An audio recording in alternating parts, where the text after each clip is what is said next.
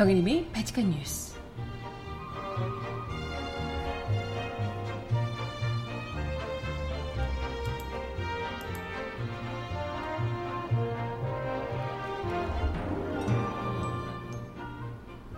여러분 안녕하세요. 바칙한 뉴스 정혜림입니다.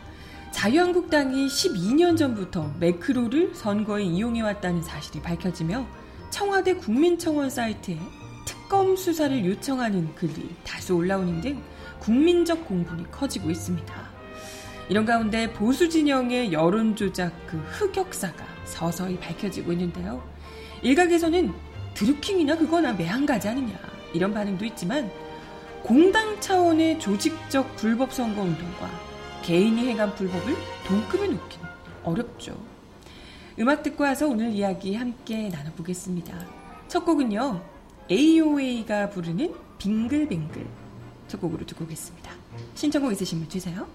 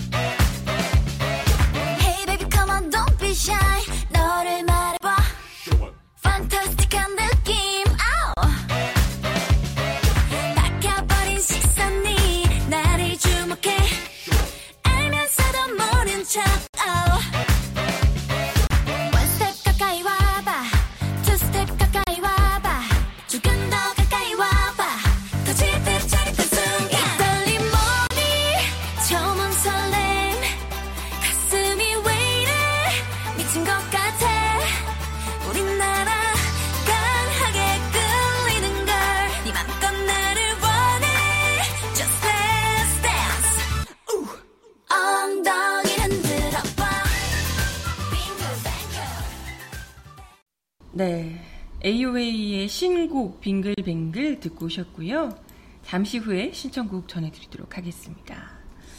어, 네. 아마 지금 자유한국당의 상태가 빙글빙글이 아닐까 싶어서 첫 곡으로 전해드렸는데, 어, 굉장히 당혹스러워하는 분위기예요. 지금 뭐, 이 한나라당의 매크로 조작을 수사해달라는 국민청원이 지금 속속 올라오고 있고, 어, 뭐 1미, 1만 명을 넘어섰다고 하는데 아마 더 빠르게 진행되지 않을까, 더 빠르게 올라가지 않을까 이런 생각이 듭니다. 그만큼 뭐 사실 그동안 심증은 워낙 많았죠. 뭐 이명박 정부 때부터 시작해서 그 댓글 공작하던 그게 다 어느 가닥에서 나왔겠냐. 이전에 뭐 시발단 이런 얘기 하고 했던 게 다 쌓여왔던 의심이잖아요.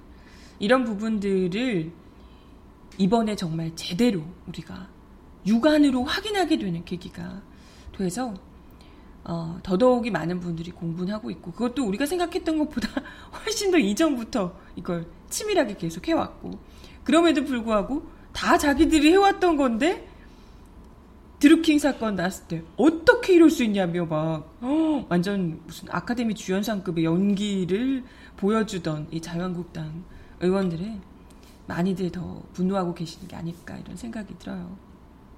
아무튼 뭐 제가 어제도 이제 발칙한 뉴스도 그 내용 가지고 뭐 이야기를 많이 드렸고 그리고 영상 업데이트도 이 내용 가지고 업데이트를 했는데 여기 막 댓글들로 뭐 그런 분들도 많 은 분들은 뭐 저와 비슷한 생각이셨지만 그 중에서도 아직까지 뭐 이런 댓글 작업을 하고 계시는 분들이 있는지 아니면 뭐 자유한국당 당직자신지는 모르겠지만 또 댓글로 막 욕을 해놓으신 분들도 많고 저한테 저한테 저한테 막 욕하고 저한테 저 여자 뭐냐 이러면서 욕을 막 입에 담지 못할 욕을 막 해놓으셔가지고 조용히 신고를 눌렀어요.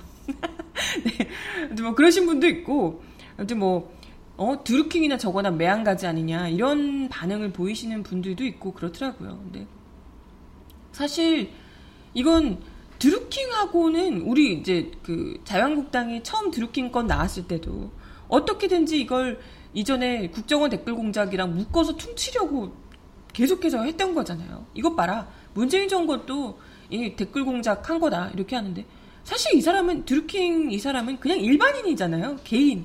일반 개인이고 이 사람이 무슨 공당에서 뭘 어떤 책임지고 무슨 역할을 맡아서 했던 사람이고 이런 게 아니 만약에 이 사람이 정말 무슨 선대본부장이거나 뭐 이 더불어민주당 쪽에 무슨 직함을 맡고 있던 사람이 조직을 이끌고 이렇게 했다면 심각한 문제가 되겠죠. 근데 어쨌든 이 사람은 개인이 그것도 본인의 뭐 어쨌든 뭐 영달이든 뭐든 무언가를 위해서 사조직을 거느리고 여기서 이제 댓글 조작을 했던 것인데 이 자체가 문제가 되지 않는다는 건 절대 아니고 이것도 문제지만 이것과 이 개인이 행했던 불법하고 공당 차원의 조직적인 불법 선거 운동을 같은 급이라고 묶어서 퉁칠 수는 절대 없는 일이다.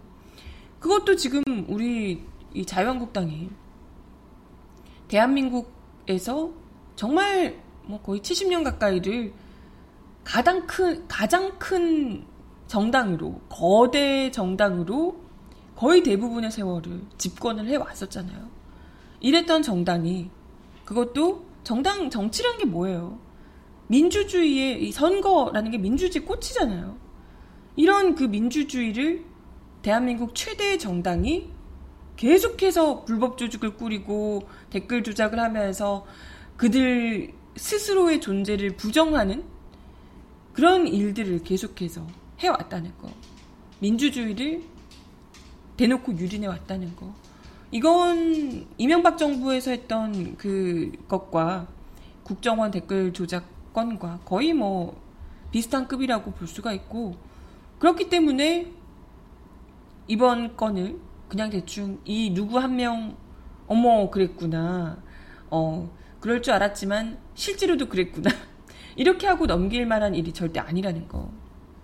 예. 뭐이 심각함을 심각함을 어, 저뿐만이 아니라 뭐 모두가 다 느끼고 계실 텐데 이걸 어떻게든지 야 드루킹부터 해 뭐 이렇게 하는 사람들 아니 드루킹이 그렇게 대단한 인물인가를 묻고 싶고요 대단한 인물이길 바라는 거겠지 그 사람들은 그렇죠? 아무튼 지금 또 구체적으로 어제의 그 단독 보도에 이어서 한겨레 신문에서 추가로 단독 보도들을 추가 보도들을 계속해서 해 오고 있습니다. 구체적으로 뭐 한나라당 시절뿐만이 아니라 새누리당 때도 역시나 2014년 6사 지방선거에서 매크로를 동원해 가짜 뉴스를 유포한 정황이 추가로 드러나기도 했다는 소식 또 보도를 했는데요.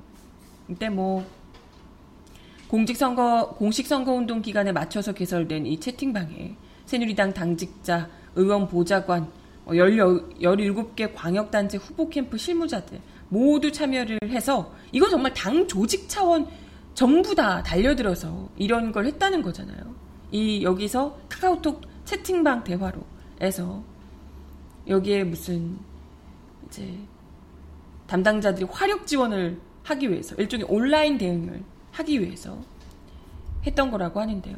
캠프마다 뭐 사용 수준은 달랐지만 AutoHotkey AutoHotkey가 뭐겠어요? auto가 자, 자동으로 하는 뭐 이런 거잖아요. 자동으로 하는 AutoHotkey라는 매크로 프로그램을 활용해서 SNS 홍보 작업을 벌였다고 합니다. 그러니까 이게 사용자가 반복 작업을 자동으로 할 수 있는 이런 이제 매크로 프로그램, 매크로 프로그램이라고 하는데요.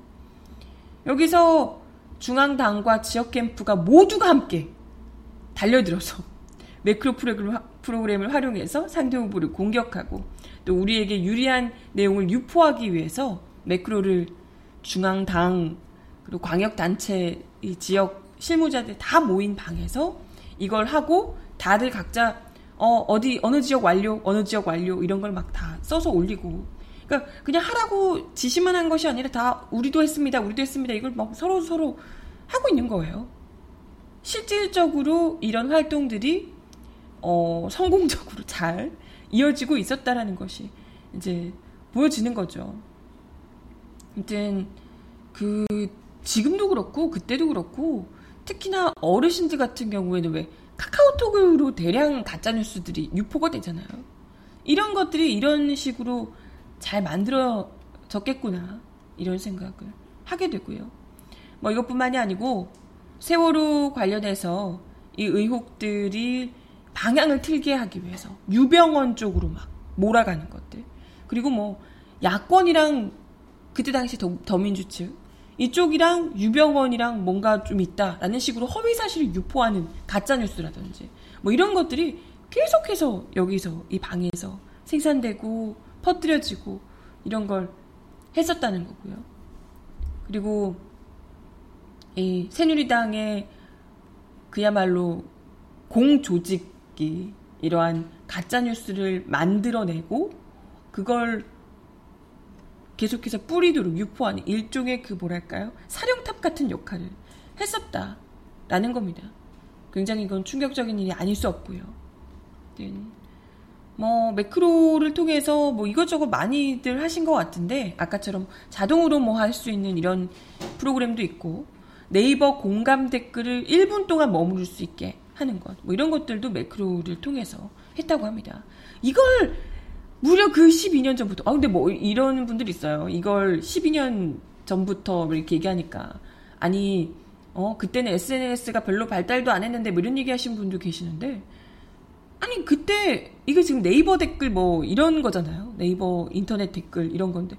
그때 네이버, 그때야말로 트위터나 이런 것보다도, 물론 그때도 뭐 있었겠지만, 그때는 오히려 진짜 트위터 이런 것보다 네이버 댓글, 다음 댓글, 다음 아고라 이런 게 정말 활성화가 많이 됐을 때고 그렇기 때문에 그때 정말 너무나도 중요할 때였습니다. 그게 더.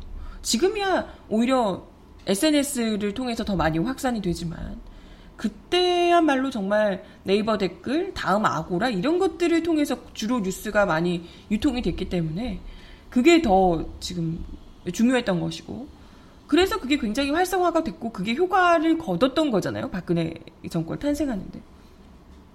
네. 뭐 아무튼 뭐 이렇게까지 지금 뭐 한나라당뿐만이 아니라 새누리당 이렇게 점점 발전해 왔던 일종의 그 보수 정권이 어떻게 여론 조작을 해 왔었는지 2006년부터 계속해서 진행을 해 왔고 최근까지도 계속해서 이런 것들이 이 처음에는 이명박 정권 이전 이명박 정권을 탄생시키기 위해서 막 여론 조작팀이 있었던 것 그러니까 한나라당 시절 그때 이후로 점점 그 또 이제 한나라당 새누리당 지나면서 어찌됐건 이 이들의 정당이었잖아요. 예, 이들의 이들의 국가였던 거잖아요. 이명박근혜 정부. 그러면서부터는 이게 점점 뭐랄까요 정부 차원에서 국가 공권력을 도, 동원하는 그런 여론 조작으로 바뀌게 된 겁니다.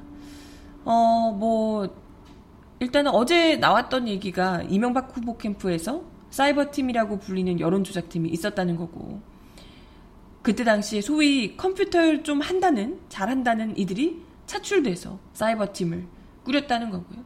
이들이 이명박 정부, 이명박 당시 후보에 대한 부정적인 댓글을 밀어내고 MB 관련 부정 연관 검색어를 교체하는 뭐 이런 작업들을 담당했다고 합니다. 이게 주로 딱 이명박 정부에서 했던 여론 조작하고 굉장히 맞닿아 있죠. 그래서 국정원이 이명박 정부 출범 직후에 바로 이제 이 국정원이 대대적으로 여론 조작을 시작하게 된 건데요. 이명박 정부 출범 직후인 2008년 5월에 국정원이 참여정부 시절 조갑지닷컴 기자 등으로 재직하면서 대한민국 적화 보고서를 썼던 김성욱 이 사람이 한국자유연합 대표인데요. 이 사람에게 은밀한 임무를 맡기게 된 겁니다. 민간인으로 구성된 알파팀에 용역을 주는 방식으로 다음 아고라 등 주요 포털 사이트, 조중동 등 보수신문에 댓글을 달고 기획 기고를 하게 하는 등 여론 조작을 시도했다는 거죠. 이게 이제 거의 시발점, 첫 출발점, 시작 단계에서 이제 이렇게 했었다는 거고요. 아직까지는 조금 노하우가 좀 덜 했죠. 이후에 국정원은 알파팀을 통한 테스트를 끝내고 민간 여론조작 조직을 48개까지 늘립니다. 또한 북한의 대남 심리전 활동 대응 목적의 심리전단을 아 이게 이게 이름들을 다, 다 이제 우리가 익숙한 이름들이죠. 심리전단을 사이버 안보팀 성격으로 전환시켜서 댓글 전쟁에 투입을 했죠. 야, 이 역사들이 쫙 나오네, 다, 이제. 원세훈 전 국정원장이 직접 지휘했고, 훗날에는 정권 재창출 활동의 일환이 되기도 했죠. 이때 국정원이 IP를 우회하고 조회수 높이려고 이제 매크로 프로그램을 썼다는 게 이때 이제 썼다는 게 드러나기도 했습니다.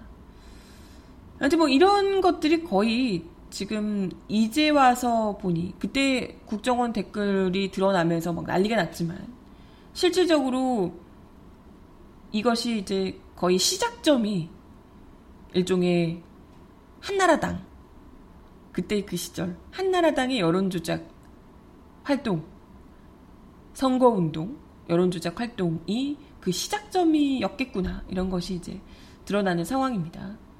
그때 기억하시겠지만 새누리당 댓글 알바 조직 시발단이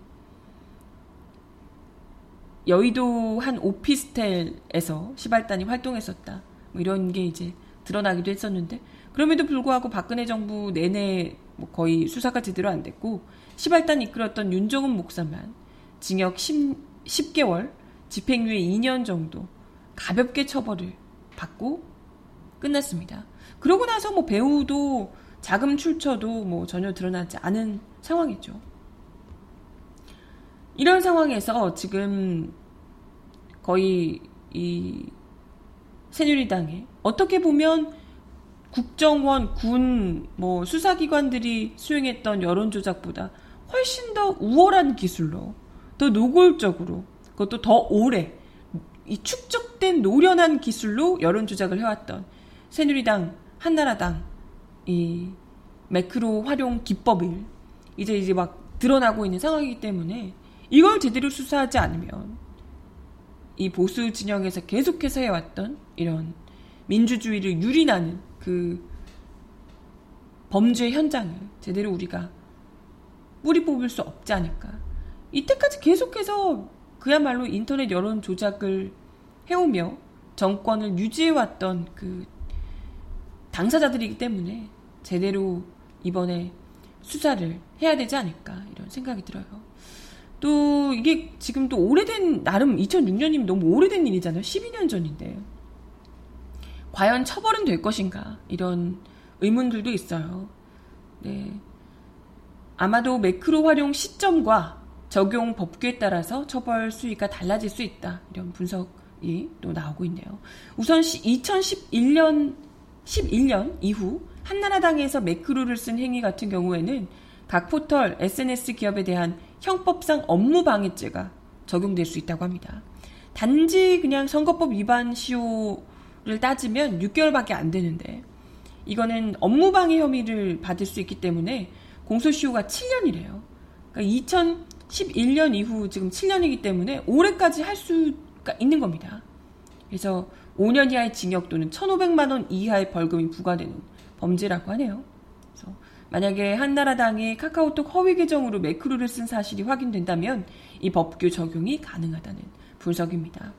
뭐 거의 사실 본인 계정으로 매크로를 쓰는 경우는 없기 때문에 대개 허위 계정을 사용하는데 카카오는 허위 계정을 허용하지 않기 때문에 아 이것 자체만으로도 업무 방해가 될 수 있다고 하네요.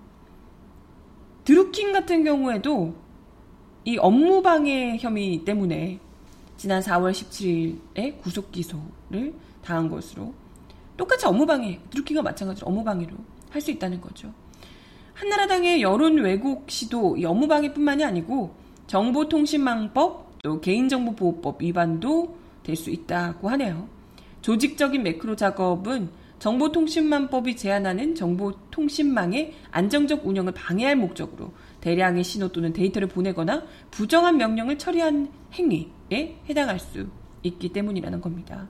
그래서 특히나 이제 상대 후보를 비방하는 허위 사실을 실제로 이제 뭐 대부분 허위 사실이었던 거잖아요. 가짜 뉴스. 이런 것들을 유포했다면 정보통신망법의 명예훼손죄 성립 도 검토가 가능할 것으로 보인다고 하네요. 그리고 또 작업 과정에 타인의 아이들이 도용했다면 개인정보보호법 위반 적용 소지도 있고요. 그래서 정보통신망법 그리고 개인정보보호법 위반 역시 공소시효가 7년으로 2011년부터 이루어진 매크로 작업이 이 처벌 범위에 들어간다고 볼 수 있습니다. 그러니까 수사를 하면 일단 지금 최대한 빨리 해야겠지만 시작을 하면 절대 뭐 안 될 건 아니라는 거예요. 네, 뿐만 아니라 지금 선거 과정의 조직적 매크로 작업, 정치자금법 위반 소지도 볼 수 있다고 합니다. 한나라당의 정치자금이 법률에 규정된 목적이 아닌 불법성 짙은 선거운동을 위해 지출이 됐다면 당연히 부정지출에 해당할 수 있겠죠. 네. 아무튼 뭐 이런 것들을 다 하나하나 꼼꼼히 따져서라도 어떻게든 이것과 관련된 처벌을 명확하게 해야 될 것 같고요. 그리고 사실 법적인 부분은 좀 약할 수밖에 없어요. 이미 시간이 많이 지났기 때문에. 하지만 당장의 처벌을 우리가 어떻게 할 수 없다 하더라도 처벌을 할 수 있는 한 최대한 다 살펴봐야겠지만 그렇다더라도 이런 걸로 지금 민주주의를 그것도 12년간 12년 이상 있는 대로 유린해왔던 이 자유한국당에 대해서 국민들이 법적으로 처벌이 안 된다면 국민들이 투표에서 선거에서 이들 완전히 몰아내는 것으로 처벌을 할 수 있지 않을까 이런 생각이 들고 중요한 건 법적으로 이제 이런 여론조작 매크로를 통한 여론조작 이런 것들이 불가능할 수 있는 불가능하도록 구조를 만들어야 되는 거죠. 그래서 지금 뭐 아예 네이버에서 뉴스 자체를 빼야 된다. 댓글 다는 걸 아예 빼야 된다. 이런 얘기들도 나오는데요. 뭐 어떤 방식으로든지 여론 조작하고 댓글 공작하는 것들 이런 것이 여론에 영향을 미치지 못하도록 SNS를 통해서도 굉장히 이런 거 많거든요. 이런 것들 잘 좀 이 법 규정을 통해서도 만들어 볼 필요가 있고요. 우선은 자유한국당이 어, 누구보다 지금 할 말이 없을 분들인데 스스로가 이 문제와 관련해서 아니 드루킹 관련해서 그렇게 목소리를 높였는데 이제 이 정도가 드러났으면 모르고 절대 그러지 않았을 텐데요. 아무튼 드러난 마당에 정말 석고 대제부터 하셔야 하는 것 아닌가. 정말 뚫린 입이라도 말 못하실 것 같은데 그렇지 않을까요? 생각이 드네요. 아, 아무튼 지금 자유한국당 뭐라고 하고 있는지 궁금하다. 뭐 할 말이 있을까요? 할 말이나 있나? 음악 하나 더 듣고 와서 이야기 이어가 볼게요. 이소은이 부르는 사랑이란 이유로 듣습니다.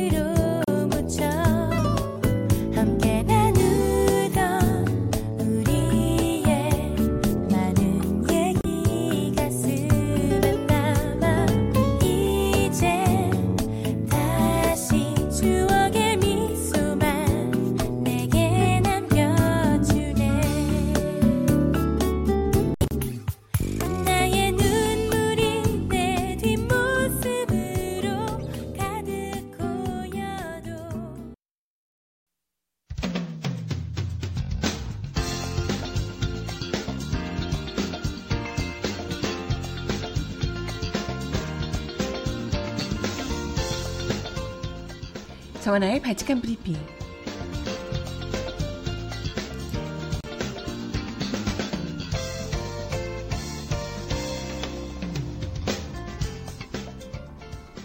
첫 번째 소식입니다. 도널드 트럼프 미 대통령과 김정은 북한 국무위원장의 역사적인 첫 만남이 한국 시간으로 12일 오전 10시 싱가포르의 센토사 섬 카펠라 호텔에서 이루어집니다. 세라 허커비 샌더스 대변인은 현지 시간으로 5일 트위터를 통해 대통령과 지도자 김정은의 싱가포르 정상회담의 장소는 센토사 섬에 있는 카펠라 호텔이 될 것이라고 발표했습니다.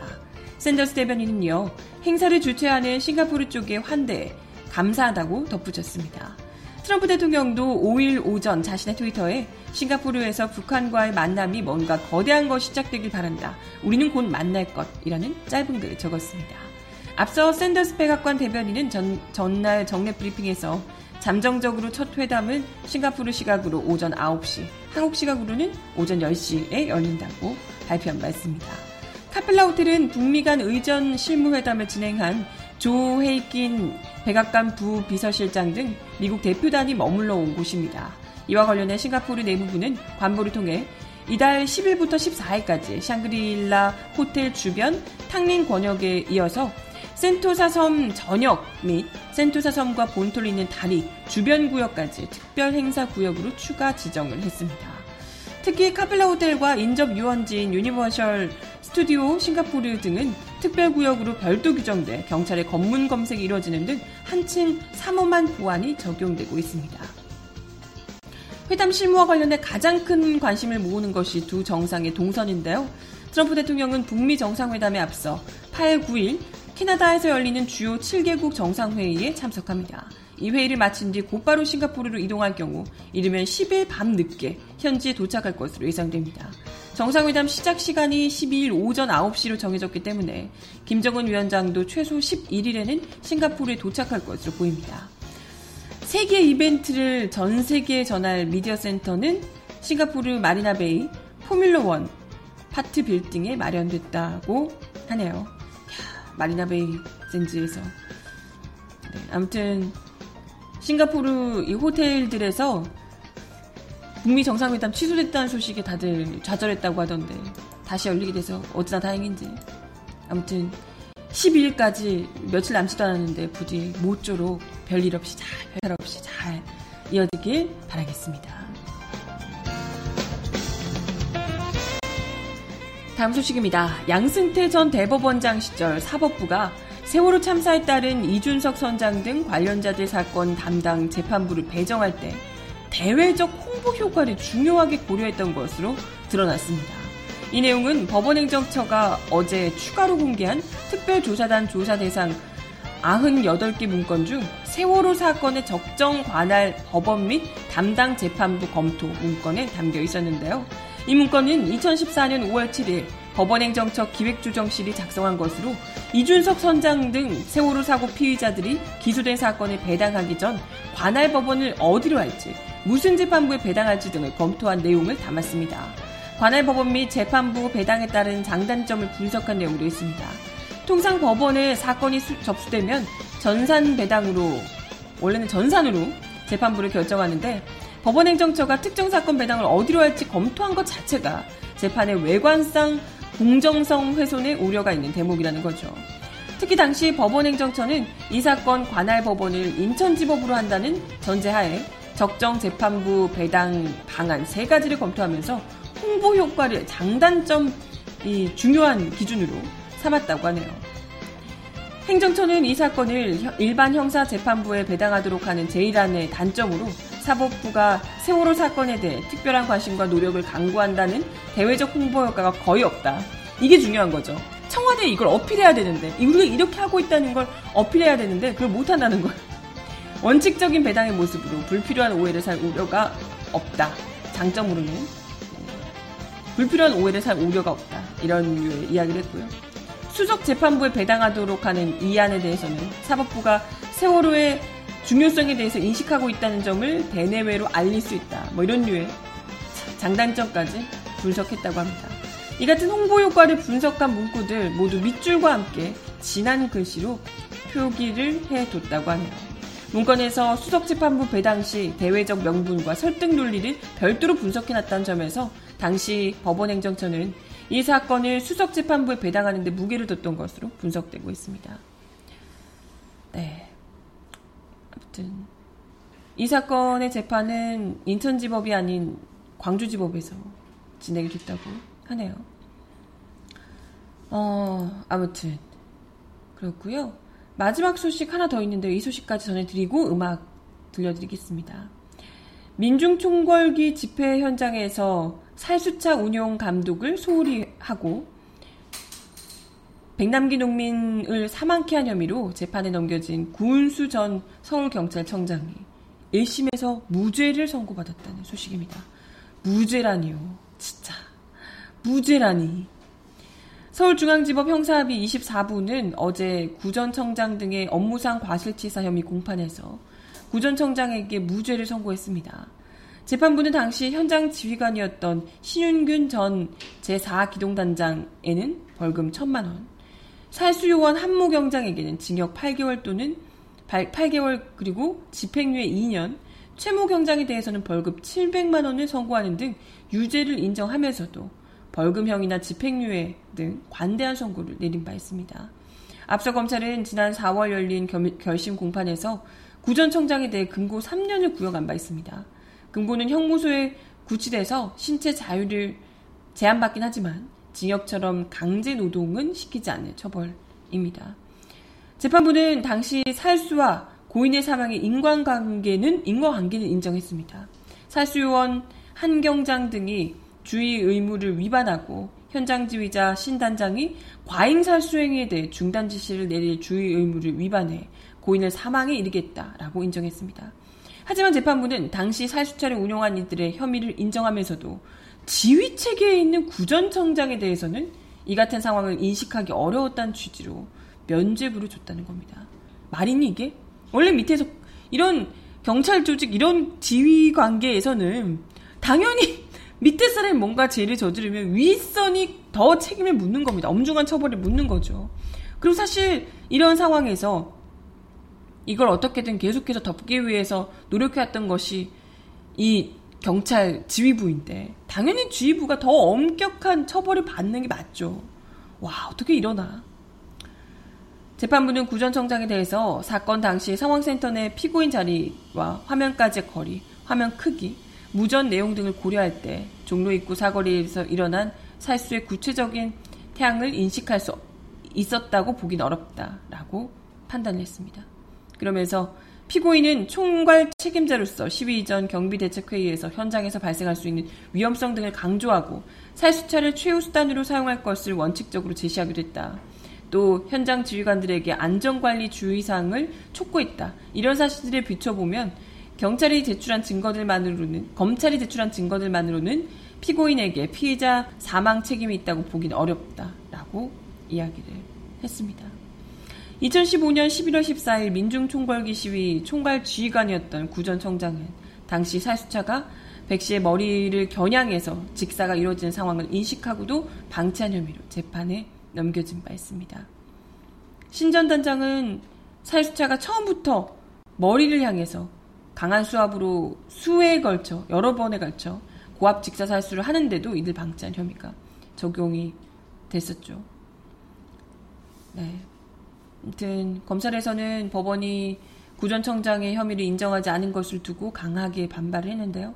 검찰은 구은수는 사건 당일 상황지휘센터에서 CCTV, 유무선 보고를 통해 시위 현장 상황을 구체적으로 파악하며 현장 지휘관 신용균에게 무전기로 쏴! 쏴! 라고 하면서 백남기 농민 등 시위대를 향한 살수를 적극 독려했다.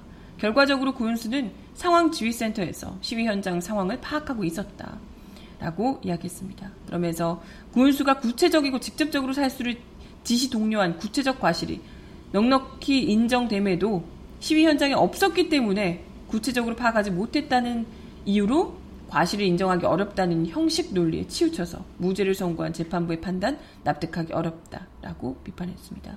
그래서 뭐 무죄 선고에 대해서 항소를 할 예정이라고 하는데요. 민변 역시도 경찰관 직무집행법부터 살수차 운용 지침에 이르는 각종 살수차 사용의 요건과 제한의 수범죄에서 피고인 구은수만 제외된다고 볼 만한 사정도 없다. 구전 청장에게 무죄를 선고한 재판부의 판단은 납득할 수 없다라고 지적했습니다. 실제로 구은수가 직접 현장 지휘관들에게 직사 살수 시 구체적으로 살수할 것을 명령을 했다고 하는데 쏴 쏴 이렇게 뭐겠다는 거잖아요. 그런데도 뭐 무죄라고 한다는 건 이해하기 어렵죠. 결국 가장 큰 지휘 책임을 부담해야 할 피고인인 구은수에게만 무죄를 선고한 건 정말 이건 지위가 높을수록 책임과 더 거리가 멀어지는 기존 판결들의 문제점을 그대로 답생한 것 아니냐 이런 지적이고요. 아니 윗선에서 지시를 해놓고 밑에 있는 사람들만 처벌할 것 같으면 원래 윗자리가 책임을 지는 자리이기 때문에 가장 무겁고 돈을 많이 받는 거잖아요. 그러니까. 근데 책임은 지시는 자기들이 해놓고 책임을 지지 않으면 그 자리에 왜 있는 거냐. 묻지 않을 수가 없습니다. 네. 음악 하나 더 듣고 와서 이야기를 이어가 보겠습니다. 속 터지니까 시원한 노래도 또 들어야죠. 아까 빙글빙글 들으면서 이 노래가 문득 생각나서 시스타의 Touch My Body 듣습니다.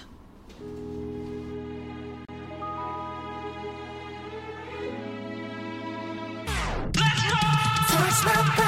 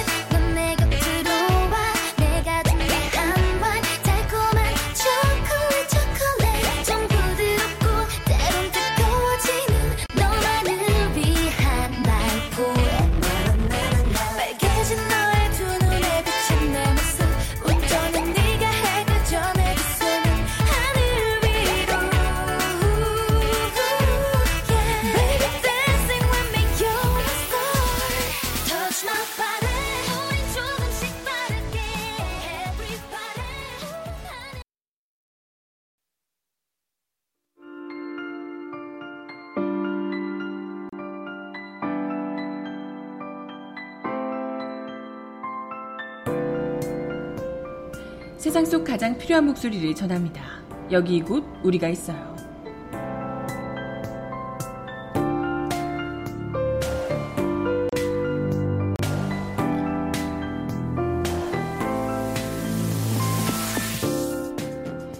(6.13) 지방선거가 일주일 앞으로 다가왔던 지난 5일 안산 단원고 앞에 세월호 추모공원 조성에 반대하는 선거 현수막이 걸려 있었습니다.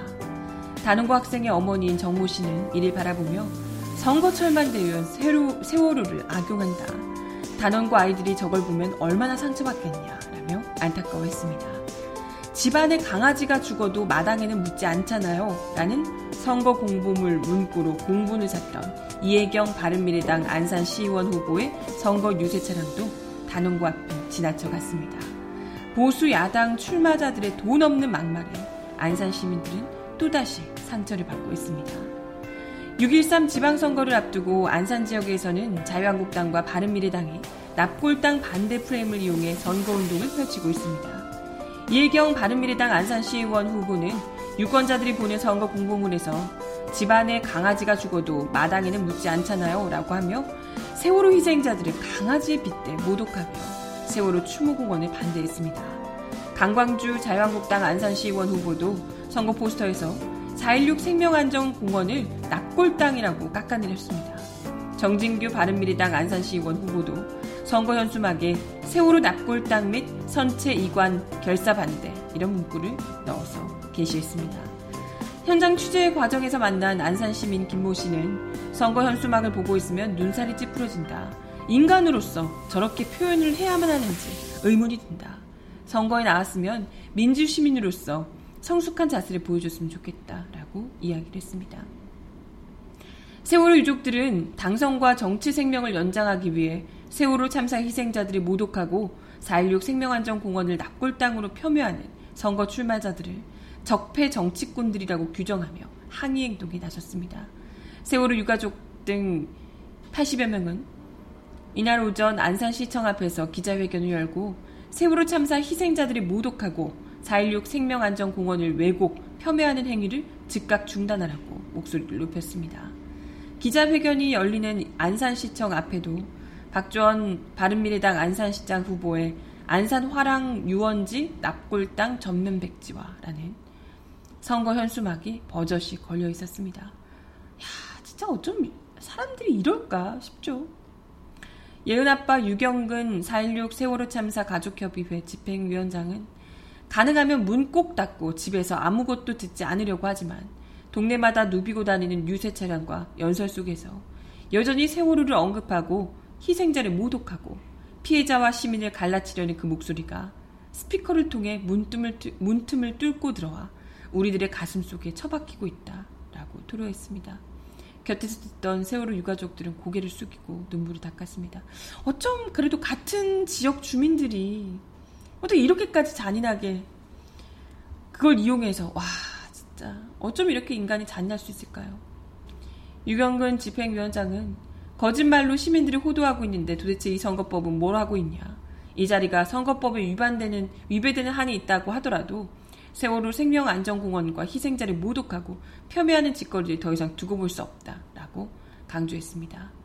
세월호 유가족 등에 따르면 이민근 자유한국당 안산시장 후보는 지난 30일 국무조정실에 세월호 선체까지 화랑 유원지나 대부도에 반입된다는 시민들의 불안감이 확산되고 있어 선체 반입 계획이 있다면 철회해달라 라는 내용의 지지서를 보냈다고 합니다. 이에 유경근 집행위원장은 그 논의가 시작조차 되지 않았는데 마치 세월호를 안산으로 가져오는 것이 결정된 것처럼 여론을 호도하고 있다라고 비판했습니다. 단원고 2학년 5반 5, 준영군의 아버지 오웅진 씨는 기자회견문을 낭독하며 우리는 화랑 유원지 전체가 납돌, 납골당이 되는 것처럼 유가족들이 시민들로부터 화랑 유원지를 통째로 빼앗아가는 것처럼 거짓말을 하며 한 동네 이웃들을 갈라치고 있는 적폐 정치꾼들 때문에 이 자리에 섰다. 라고 이야기했습니다. 세월호 유족들은 4.16 생명안전공원은 시민 친화 숲 공원으로 시민들도 이용하는 곳이라며 봉안소는 화랑 유원지 전체 0.1%밖에 안 된다라고 설명했습니다.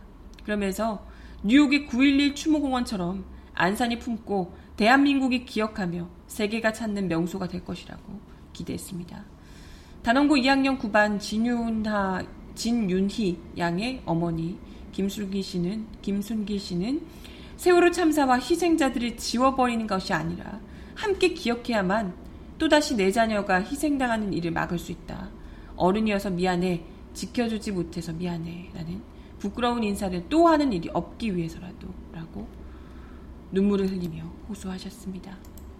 아, 진짜 이런 것까지 선거에 악용, 이용하는 거 진짜 너무 잔인하지 않나요? 너무 잔인하고 이렇게 최소한 인간조차 되지 않는 인간들이 인, 않는 사람들이 어, 정치를 하겠다고 나오는 것 자체가 정말 수치스러울 수밖에 없다 이런 생각이 듭니다.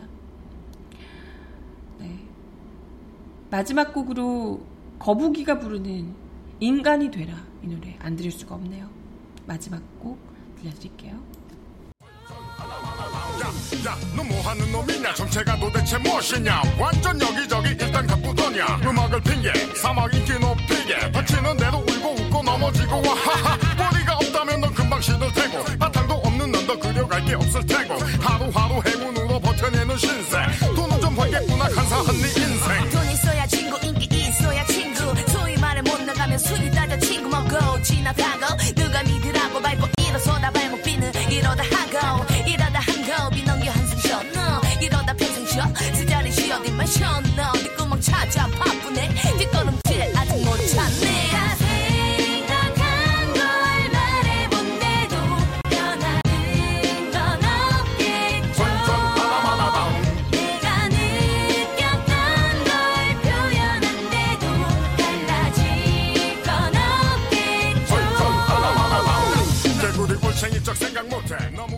네, 오늘도 바칙한 뉴스 함께 해주셔서 감사하고요. 오늘 역시도 날씨가 많이 덥다니까 건강 잘 챙기시고 바칙한 뉴스는 내일 10시에 다시 오겠습니다.